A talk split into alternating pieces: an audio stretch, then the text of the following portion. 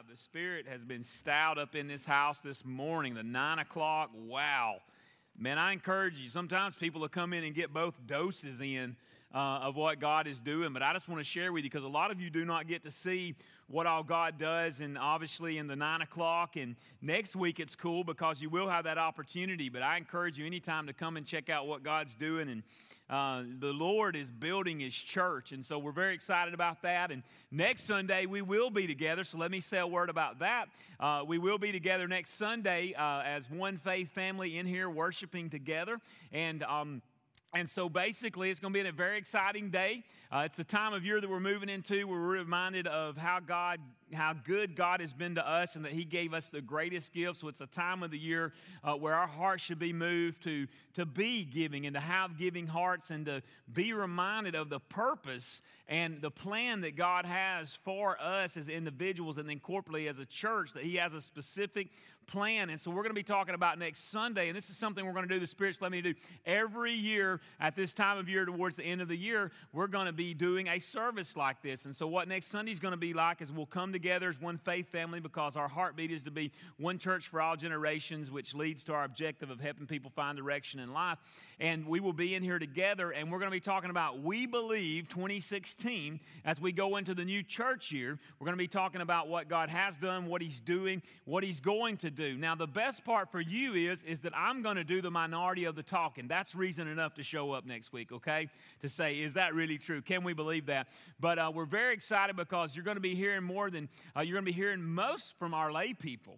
And so we're going to have testimonies up here from our lay people that's going to be sharing uh, about why they believe in the vision that God is giving to us as a church, uh, and why they believe and why they're committed and why even that commitment is, is more than just lip services in all areas of totally surrendering to God, realizing this, and this is what we want you as the lay people to rally around and wrap around and believe, that above any other purpose for you to be living in the shadows of this steeple in this local church, God has placed you here to be a lighthouse and to help advance the gospel of Jesus Christ in this community and throughout the world. We want you, the lay people, to, to come and buy into that concept and to see that that's more important than anything else on your weekly agenda. That we come together as a faith family because it's the reason God left us and why Jesus said, Lord, don't take them out of the world. Leave them in the world that they can be my hands and feet. And so that's the aim and goal of next uh, Sunday. And so we are going to have testimonies. We are going to have a time of, of, of praise and worship. It's going to be pretty cool because you're going to get to see the vision, not just hear about it, but you're going to get to see the vision even on this stage uh, next Sunday as our youth band comes and you'll be able to see what God's doing all through that, and we're raising up a younger generation uh, so that the heartbeat and the work of the kingdom can go beyond us and so that we can be faithful in leaving a legacy. And I'll say, boy, I'm tempted to get into it right now, but just I'll paint a picture in my brief time next Sunday of what God is doing in the life of this church and how He's building it off the Lord Jesus as a foundation, but then coming along behind our sweet, sweet senior adults and saints that have paid a price to get to where we're at so that we can experience experience the freedom that we have. And to get to a place to say, you know what, we will be faithful when others may not uh, want us being more ministry and missions focused. We will be faithful to the cause. And so God's brought a unity and a sweet spirit in this place like I've never seen before. And He's building His church. And you say, Pastor, what can we do? Just commit. You know, what can we do? Just give Him your all. What can we do to make this place more electrifying and contagious for God's glory? Hold nothing back from Him. Bring your very best because He brought His very best to each one of us, and that's why we rejoice. Well, now let's get into December series, all right? It's always an exciting time of the year. I love Christmas. Anybody else love Christmas? I absolutely love Christmas, but let me tell you what I hate. This is supposed to be the most wonderful time of the year, and it can become the most stressful time of the year with all the commercialism and getting ready for Christmas. Have I got any witnesses in the house? Like, bah humbug, all right? Some of y'all like me when it comes to figuring out those, you know, twenty-year-old plus Christmas tree every year, dragging out of the attic every little piece, you know, methodically has to go back into place. And but it's so sentimental and beautiful once you get it put up and it all comes together, right? And so, but it's a, it is a great time of the year. And so we are to be reminded as Christians Um, we we know the reason for the season if you're a Christ follower, and we want to keep that first and foremost. And no, I'm not anti-commercialism to Christmas and all those things. I'm just saying that we've got to let the world know who Jesus is, and that Christ has to be in Christmas for it to be Christmas. It's not just any other uh, celebration or holiday, and so we get that. And so my series is entitled The Promised Son, uh, is the title of my series through uh, this uh, the weeks that we go into Christmas. And I want you to know this about God, okay? God is sovereign. Now what that means is he's all-knowing. And so when we talk about the promised son and you see the capital S, there's only one promised son with a capital S that everything can be built on, okay? Even though I will be talking to you today about other promised sons in the Bible.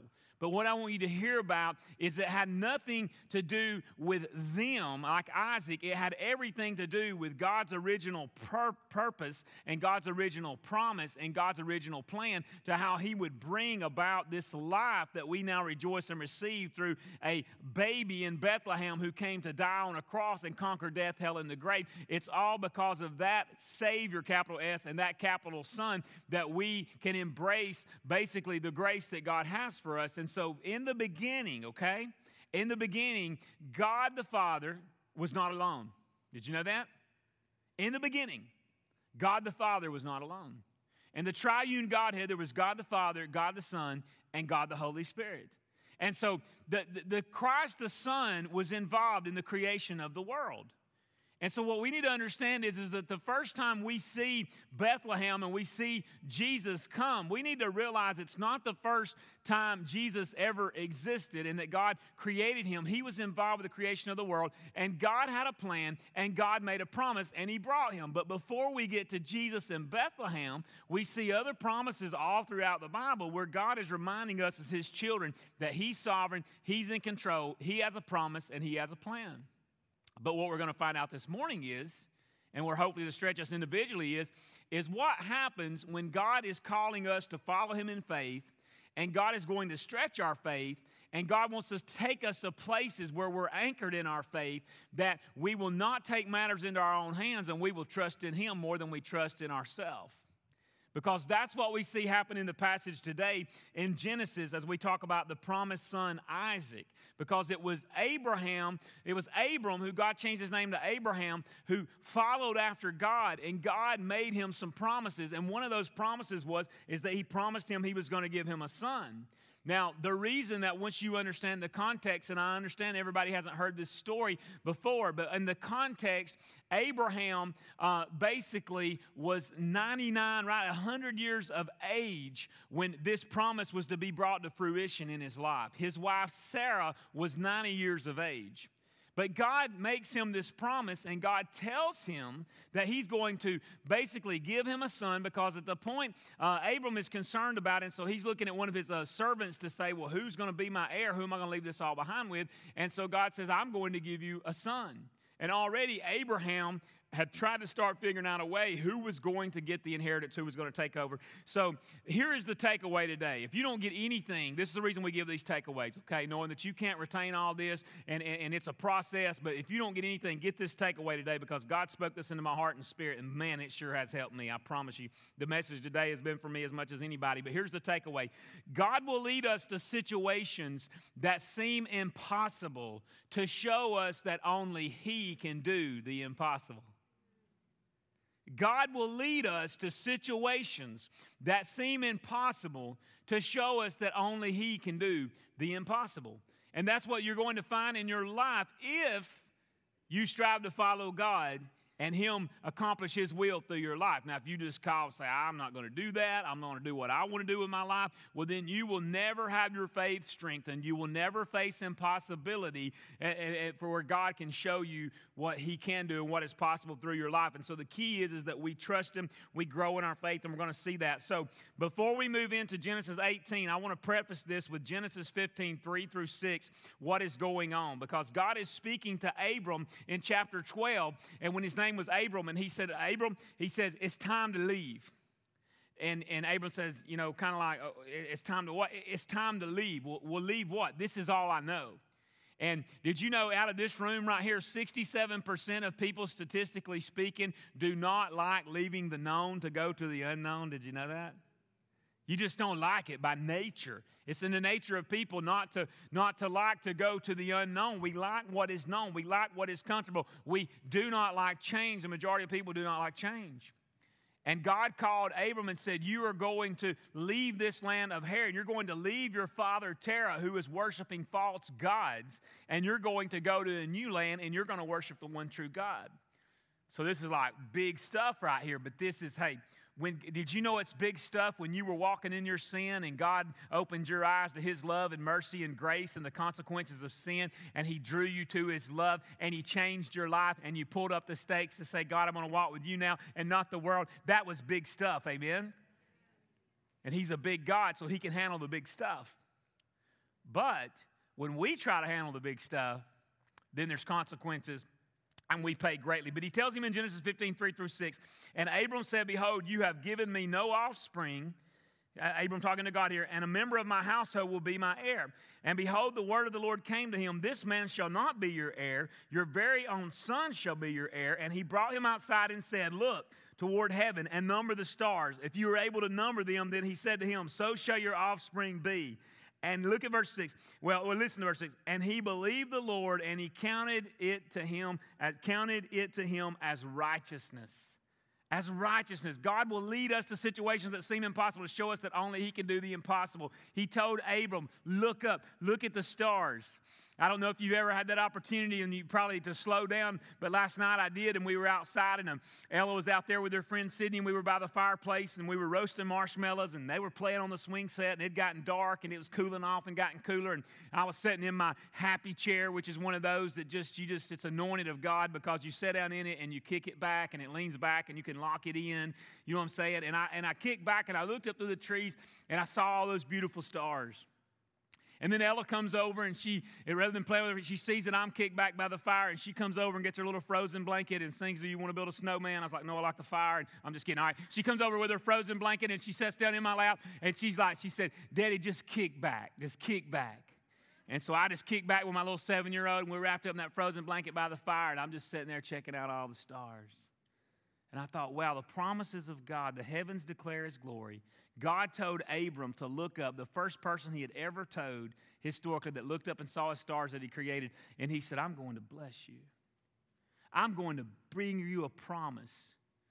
He said, I'm going to basically use you and your obedience and your faith and your life to bring such blessing to the world. I'm going to bless you. I'm going to bless you in a mighty, mighty way. So I want to give you some impossible situations, all right, so that you can see in Scripture. And then I want you to look. I don't know what your impossible situation looks like. I can share with you my impossible situations that the enemy tell me are impossible. But you have to look deep down within yourself and go, what is my impossible situation? For some of your impossible situation is this marriage is just not going to work. It is absolutely not possible. For some of you, it's my child is never going to come back home. It's just not possible. For some of you, it's I'm never going to be able to break this habit or this addiction. It's just simply impossible. For some of you, it's I'm never going to be able to totally surrender my entire life to God and trust him in every area of my life because it just seems impossible. How many of you know with God, all things are possible? All things, guys. All things, and that's what God wants to stir in our spirit. So the first impossible situation is a promised son.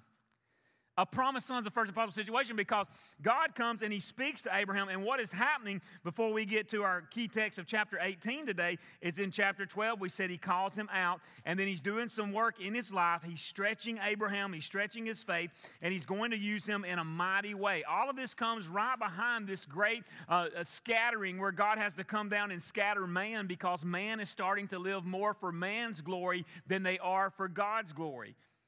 At the, at the Tower of Babel. So he brings us to vision, and then he starts moving in the life of Abraham to say, I, this is part of my plan and part of my promise. And so basically, we see that in chapter fifteen, God makes this co- covenant with Abram, and God does remind Abram that he's going to bless him and give him a son, and that the son's not going to be his servant. Where somewhere along the way, Abraham involves Sarai, before her name was changed to Sarah, and he involves her in this conversation, evidently. And so this is where a huge mistake is made.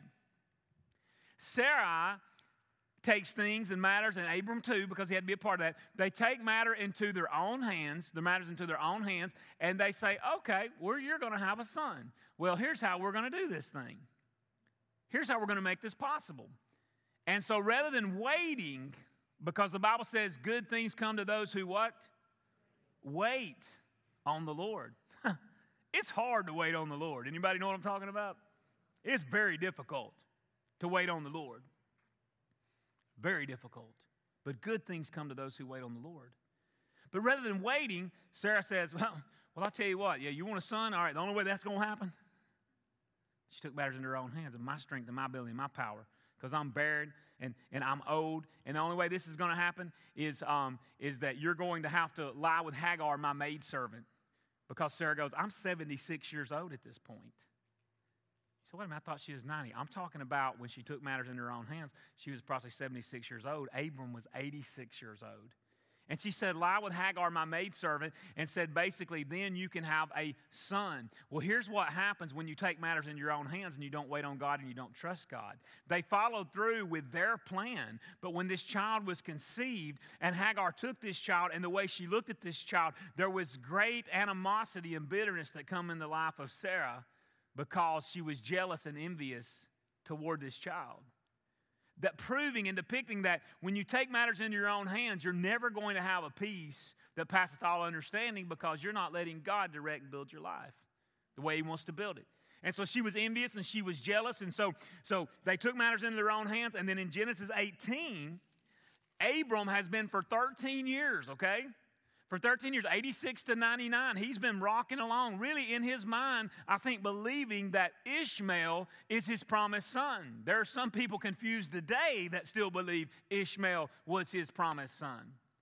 But the Torah and the Bible is very clear that Ishmael wasn't God's promised son, that Ishmael never was intended to be where the promise would come through and the offspring would be blessed, that it would be Isaac.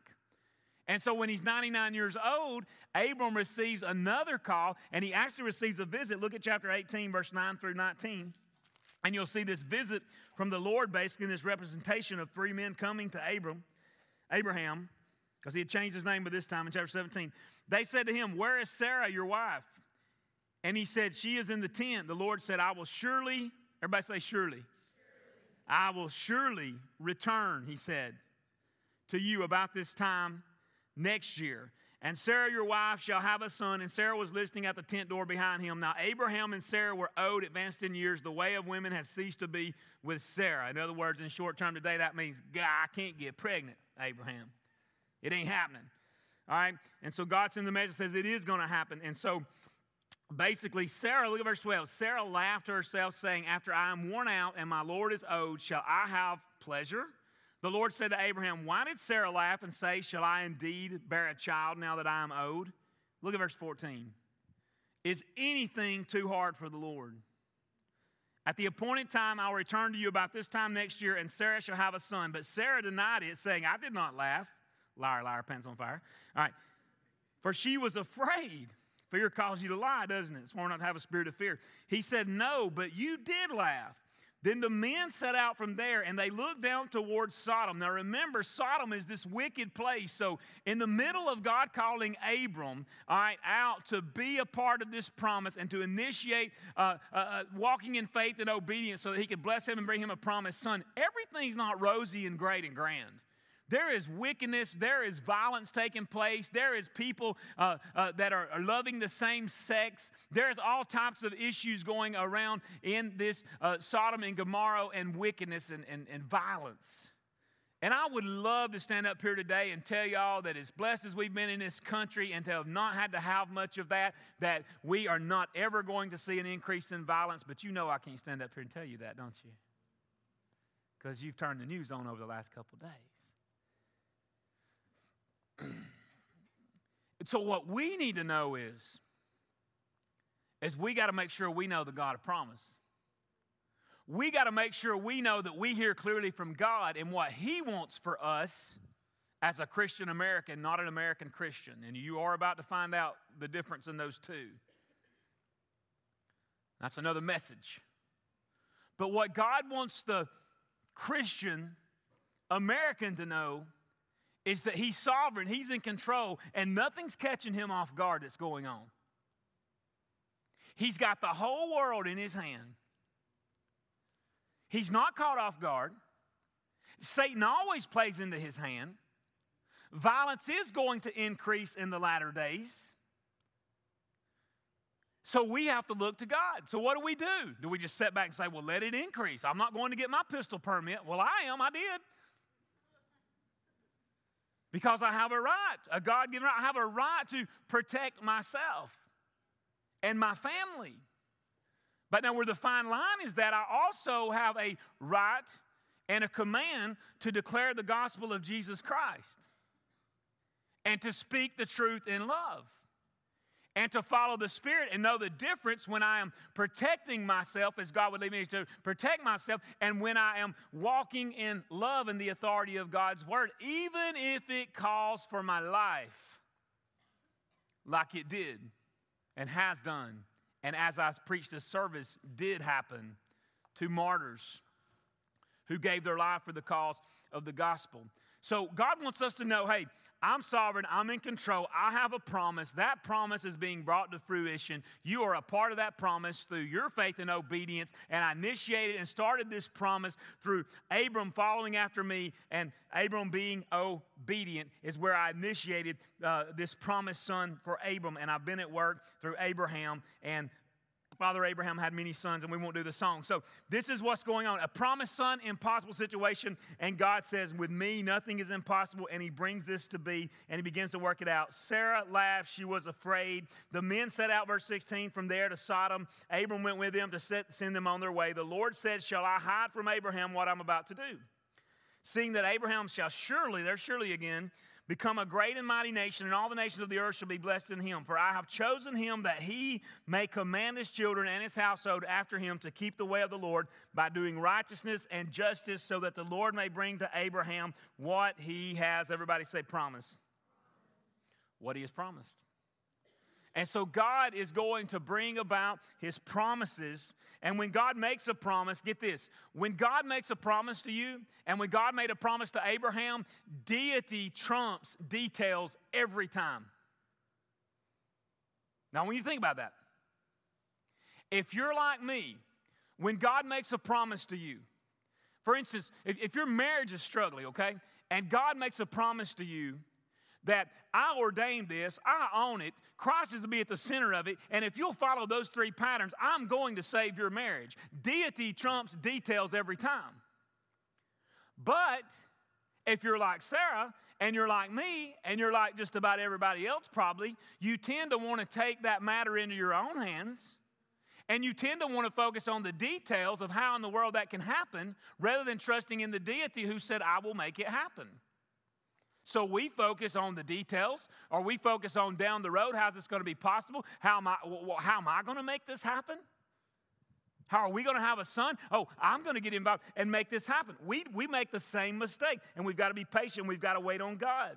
So deity trumps details every time when God makes a promise and he's behind the promise. Do we trust in God to fulfill that promise in our life?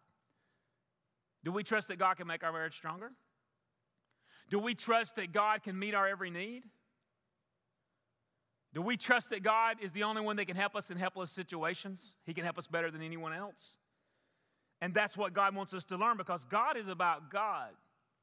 The reason God loves leading us to impossible situations to show us that only he can do the impossible is so that we never get to a point in our life where we can pat ourselves on the back and say, well, just look what I did. Just look how smart I am. Look how wonderful I am. Look how great I am. Because God made it clear in the Ten Commandments, you shall have no other what? Gods before me. And he said that in a context where they were taking uh, and they were building um, altars and, and, and calves and golden calves, and they were worshiping him. So many times our mind wants to go back and say, well, I've never built a golden calf. Did you know the number one little g God that is put before Jehovah God is yourself and myself? Yep. You, can I give you one way that you can make a God out of yourself and put it above God? I'm going to give you one simple way that the majority's done it. The majority's done it. Majority of who? Majority of Christ followers have done it. They've put their purpose and their kingdom before God's kingdom. They've forgotten the very purpose and the only purpose that God left them on this earth. And Jesus said, leave them, don't take them out. One purpose. One purpose. To fulfill the work of the kingdom, the Great Commission, and for those who have yet to come, that they may know Christ. That's the only purpose. Not to build the greatest collegiate athletes in your family. Not to make the most money in your family.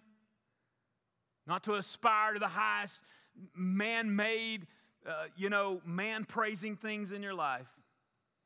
So one purpose that I've left them for. And if they'll honor that, then God says, I'll work, I will work through them. So when God makes a promise, deity trumps details every time because it's all about God's design. God can give a son when it seems impossible. God cannot lie. Aren't you thankful for this? God cannot lie because it's not in his nature. God cannot lie. How about this? This one amazes me. But this is what I love about this book.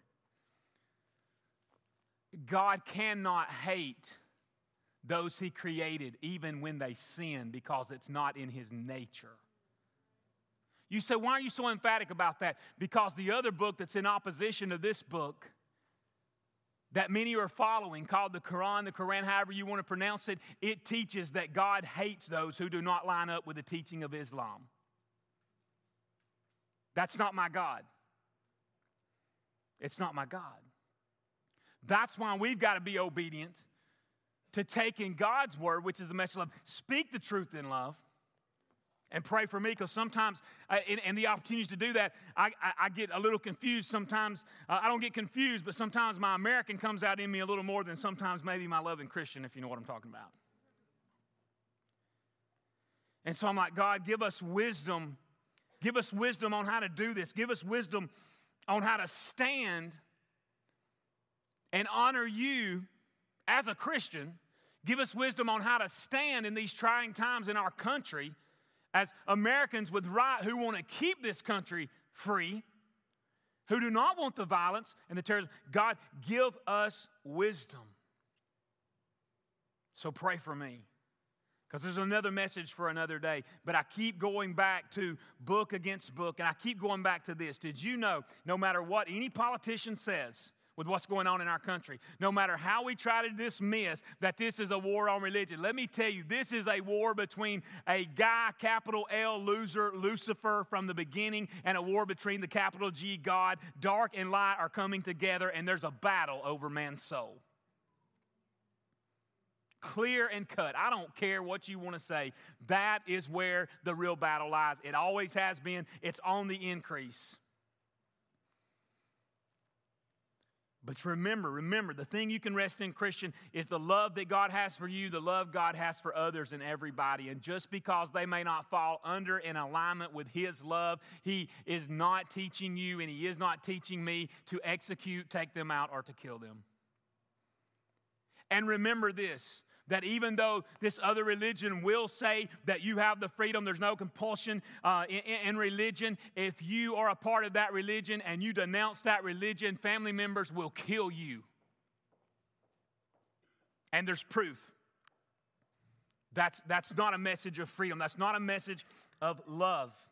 And so we have a responsibility to know and then to seek God on saying, how do we how do we minister in this situation? But God cannot lie because it's not in his nature. God cannot hate man. He hates sin, but he can't hate man because it's not in his nature. Therefore, there's no way I could align my belief system or philosophy with something that would teach hate against man or hate against people. So Abraham had to learn this lesson, and we can mess up big time when we take matters into our own hands, and that's what happened to him in chapter sixteen when he was eighty-six. They took matters into their own hands. He went thirteen years, and in that thirteen years, Bible scholars say they don't see much of an altar-building time, that it seemed like things were going in Abraham's life that are mentioned, because it's possible that he took matters into his own, hand, own hands. He thought things were going away uh, that they should go. He forsook, forsake getting around, forsaken getting around the altar, and then God came back to him and speaks to him in this passage at ninety-nine and says, I'm going to give you a son, and it's not Ishmael. It's the promised son, Isaac. Do you ever struggle with being patient and waiting on God? I know I do. We just have to remember that God is faithful and his promises always come true. Second impossible situation, real quick, is a painful sacrifice. A painful sacrifice. In Abram's life, God gives him this promised son. But here's what I want you to see in the beauty of this picture. I'm only going to just, uh, just briefly mention what happens in Genesis chapter twenty-two.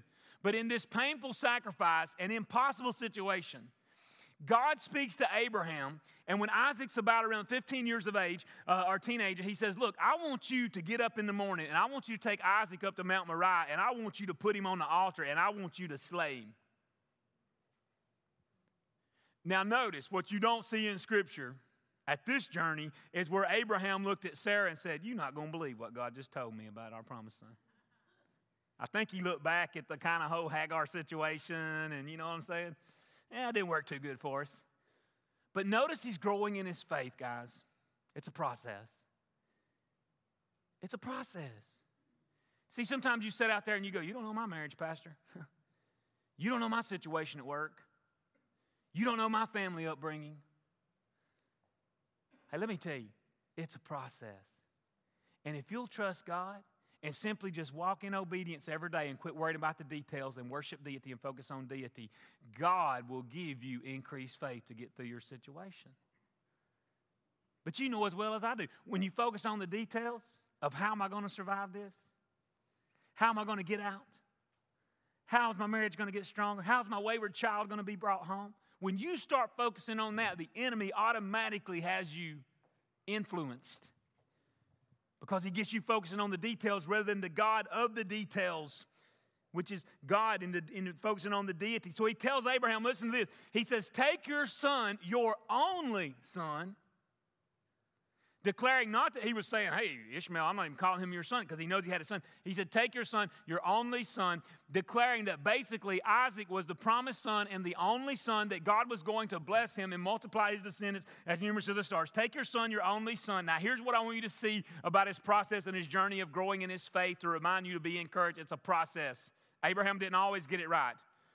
But his obedience and his faithfulness shows that he's following God more and more, and he's making right, more, more right decisions. And God's blessing him for it. Here's what Abraham says. He takes him, his servant so far, saddles a donkey, gets the wood. They go, and he gets to a place, and he looks up, and he sees Mount Moriah, this, this difficult, difficult mountain. But more than difficult, the mountain to climb was the test at hand. And he tells his servants to wait. He says, Isaac, grab the wood. And he says, here's what he says. I don't want you to miss this. This is, this is faith. This is process. This is growing. This is discipleship. This is discipleship. He says to his servants, he says, we will go up and we will what? Come down. We will go up and we will come back. That's faith. That's faith when you know you're already moved to a point in your spirit that you're going to be obedient to what God told you to do, and you're totally trusting in him to provide. But what if Abraham would have took matters into his own hands?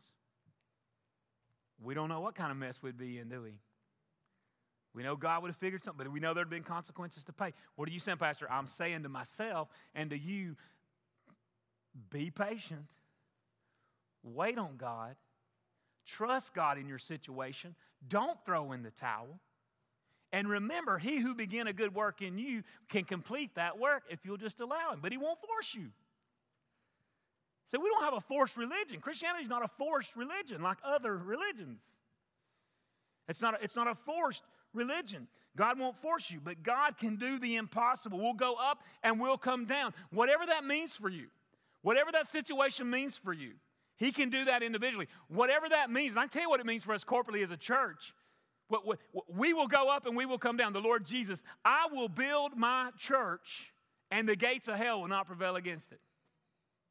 That's an emphatic promise that, thank God, is not in my power, strength, or ability, because it would fail miserably. But it's in the heartbeat of God.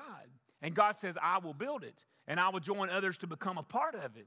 And I will strengthen your faith in the process to be who I've called you to be and to do the work that I left you in the world to do. So that was Abraham. And here's what I love about Abraham. Not only did he leave the land of Haran, Not only did he uh, trust God when God said, I'll, I'll give you a son, and came to him the second time, he climbed Mount Moriah with that same son, and he did not withhold anything from God. So the question for me and the question for you is, are you withholding anything from God right now in your life? Are you withholding anything from God? Or another way to phrase that is, have you elevated anything in your life to a higher status than God? See it all the time. People elevate their spouse above God. People elevate their job above God. People elevate their teams against God. Now, I'm not just saying that because Alabama won. I'm an Auburn fan. Roll Tide, but more, more grace to you, power to you. We already said that, right? But we elevate stuff above God. And God says, I, I will have, there, there will be no other God. Are you withholding anything from God? Are you elevating anything above him? And the third and last impossible situation is this. What seems impossible is this, that we can, this rescue, the rescue seems impossible. How can we be rescued in our sin nature, deserving hell? And the rescue is by grace through faith. By grace through faith, Romans four, thirteen through twenty-five. And I want you to see why I'm pointing this stuff out, because there is some theology in this message, and in every message there should be uh, some theology and some doctrine, but you really need to grasp this and see it, especially with what's going on in our day, in our time, with occultic religions and others teaching that it's by your works that you gain status, but it's not by your works. So look at Romans chapter four, thirteen through twenty-five as we move to wrapping this up this morning. He says, for the promise to Abraham and his offspring that he would be heir of the world did not come through the, everybody say it, law, but through the righteousness of faith. Now, why is that so important? Because the law, Jesus said, I don't come, I didn't come to abolish the law, I come to fulfill the law. So, so Jesus is saying that the law is not bad, but the law can only condemn, it can't change. So when you look at the teaching of Islam, when you look at those who do not believe that God is God, oh, well, they say they do. Pastor, they tell me that God and Allah are the same. Oh, really? Ask them if Allah has a son named Jesus. Ask them if that son became flesh and died on a cross and three days later resurrected himself. Or they'll say that's all a hoax and a lie. I ask them if they're depending on the fulfillment of the law and their works to get them into the kingdom of God. Because they'll say yes on that one, and that one's, that one's true. But he said, not by the law, but through the righteousness of faith. For it is the for if it is the adherents of the law who are to be the heirs, faith is null and the promise is void. You get that? We've been talking about this whole promise of God. If it's up to you keeping the law and the law itself, there's no faith, there's no promise. For the law brings wrath, but where there is no law, there is no transgression. That is why, verse sixteen, it depends on faith in order that the promise may rest on grace. Everybody say grace. And be guaranteed to all of his offspring, not only to adherent of the law, but also to the ones who share the faith of Abraham, who is the father of us all. As it is written, I have made you the father of many nations in the presence of God in whom he believed, who gives life to the dead. Somebody say amen, if you've been given life and you were dead. And calls into existence the things that do not exist.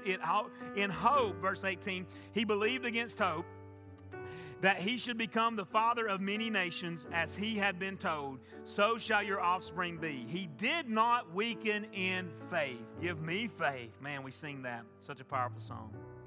He did not weaken in faith when he considered his own body, which was as good as dead, since he was about one hundred years old. Did you know when you get to a point where you look at your own strength and ability and realize you're as good as dead, then God can start to use you? We think we're somebody. Or when he considered the barrenness of Sarah's womb, no distrust made him waver concerning the promises of God. But he grew strong in his faith as he gave glory to God, fully convinced that God was able to do what he had promised. Don't you throw in the towel on your marriage. Don't you throw in the towel and listen to the devil that you can't break that addiction or that habit. Don't you throw in the towel on your wayward child. Don't you throw in the towel on a God who will provide for you and give you a better job. If you'll trust Him and meet your every need when you fully trust Him. That is why, verse twenty-two, that is why his faith was counted to him as righteousness. But the word, the words that was counted to him were not written for his sake alone. Amen. But for ours also. It will be counted to us, get this, who believe in him, who raised from the dead Jesus our Lord, who was delivered up for our trespasses and raised for our justification. Now, as you bow your head and you close your eyes, I want to make sure you don't miss the beauty of this. I want to make sure you don't miss the beauty of God's love and what is taking place in this passage. I want to bring great clarity on this. We've already established that there are those of occultic religions such as Islam, such as Mormonism, that they're putting their faith in the keeping of the law. They're, they're putting their faith in their good deeds, that their good outweighs their bad. Scripture's very clear that we bring nothing good to the table, spiritually speaking, that we've all sinned and fall short of the glory of God. Scripture's very clear that what the law couldn't do, even though the law has good intentions and, and, and helps bring about order, but what it could not do is change your life and change your heart. So when you look at the cross, when you look at the center cross, I want you to look at the two beside it real quick. Because you know what the two beside it remind me of? They remind me that without the middle cross, everybody should have died the way the two on the side died. That's what the law brought. The law brought justice, but the law brought death. But what the law couldn't do, grace did. See, you got the law on the two side crosses, but you can't put the law in the middle cross. You put grace. You put when you put when you have God's riches at Christ's expense on the middle cross, then I want to tell you something. There's been a way paved for you. There's been a way paved for me. There's a God who loves you. He's never had one ounce of hate towards you. He's never had any one ounce of hate toward anybody he's created, because he created us and he said, it is not just good, it is very good. And then he also, even when we sinned and he couldn't look upon our sin, he still had a heart for us as his creation. So he sent his son. He sent grace to die in our place. And if you will come through grace by faith, or by grace through faith, you can be saved. You have been saved. You can be saved. It is the gift of God. It's not of works, lest any man should boast and say, I got myself into your kingdom because of my good outweighing my bad. I don't know where you're at today, but I know the Spirit of God's in this room. You say, well, I'm not of the occultic religion. Hey, you might be of the Baptist, Assembly God, Methodist, Catholic, and you've made the same mistake by placing your faith in your church attendance, by placing your faith in that you're a church member, or that you've always been a Christian. Impossible. You've got to be reborn by the Spirit of God. So maybe you're here today and you want to call upon the God of salvation. You want to, you want, you want to not trust in yourself, but accept his gift. And humbly come and accept his gift of grace. Right there where you're at, tell him, say, dear Lord Jesus, I know that I have sinned, and I know that I deserve hell, and I know you're the only one that can forgive me of my sins. And I ask you, Lord, right now, Lord, I accept your work at the cross. Forgive me. I turn from myself, and Lord, I cast my eyes on you, and I ask you, Lord, to come into my heart.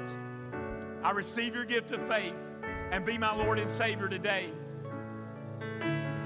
I will live for you no matter the cost. And I will tell others starting today of this decision to follow you. In Jesus' name I pray. Amen. Can we stand all across this room and give God glory?